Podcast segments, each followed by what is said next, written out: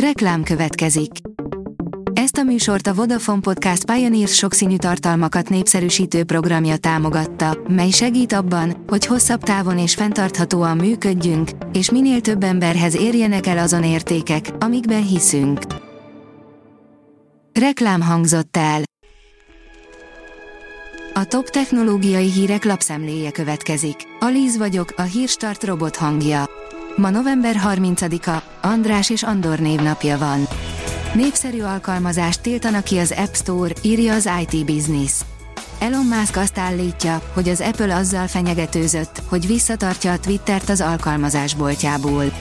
Musk szerint a vállalat nem árulja el, hogy miért vannak problémái a közösségi hálózat alkalmazásával, és ahogy azt tweetjeiben kifejti, az App Store tulajdonosa szerinte más fejlesztőket is cenzúrázott. A GSM Ring írja, megvan, mikor érkezhet a PlayStation 6. A napokban egy fontos információ látott napvilágot, amiből kiderül, hogy mikor érkezhet meg a PlayStation 6 a boltok polcaira.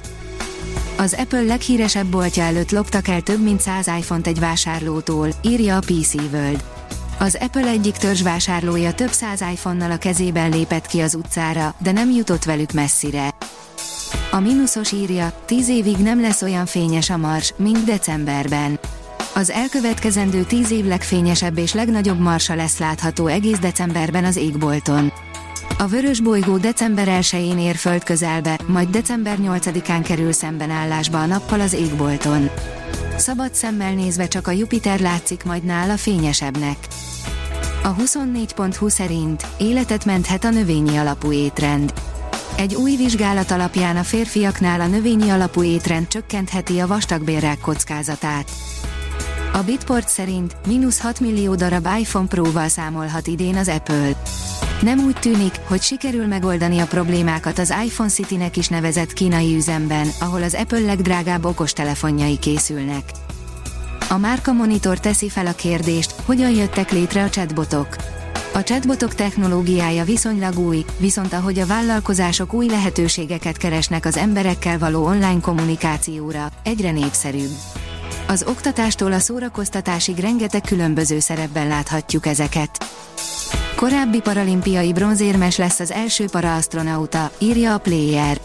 19 évesen egy motorbaleset után amputálták az egyik lábát, később paralimpiai érmes lett, hamarosan pedig az űrbe utazhat John McFall.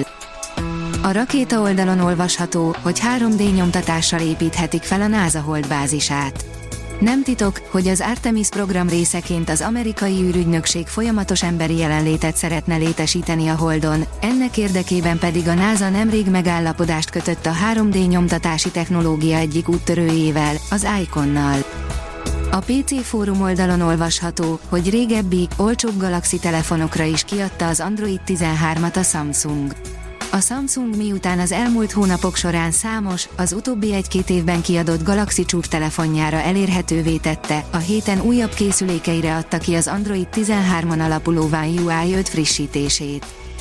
A Hiradó.hu írja, a kínai Shenzhou 15 űrhajó sikeresen kapcsolódott a Tiangong űrállomáshoz. A fedélzetén tartózkodó 3 fős legénység nem sokkal később átszállt az űrállomásra, és találkozott 3 másik űrhajós társával. Robotokkal és avatárokkal operál egy japán bolthálózat, írja a Bitport. A Lózon kiskereskedelmi áruházlánc hétfőn nyitotta meg első olyan üzletét, ahol szinte csak robotokkal és rajzolt figurákkal találkoznak a vásárlók. A KKV magazin oldalon olvasható, hogy a HR-ben is jönnek a robotok. Az elmúlt időszak, főként a koronavírus járvány hatásai miatt, évekkel gyorsította fel a digitalizációt. A HR terület is érintett, ahol a digitális asszisztensek, az automatizált erőforráskezelő programok, az algoritmuson alapuló projektmenedzsment eszközök használata már nem csak a jövő megoldásait jelentik. A Hírstart Tech lapszemléjét hallotta. Ha még több hírt szeretne hallani, kérjük, látogassa meg a podcast.hírstart.hu oldalunkat, vagy keressen minket a Spotify csatornánkon, ahol kérjük, értékelje csatornánkat 5 csillagra. Az elhangzott hírek teljes terjedelemben elérhetőek weboldalunkon is. Köszönjük, hogy minket hallgatott!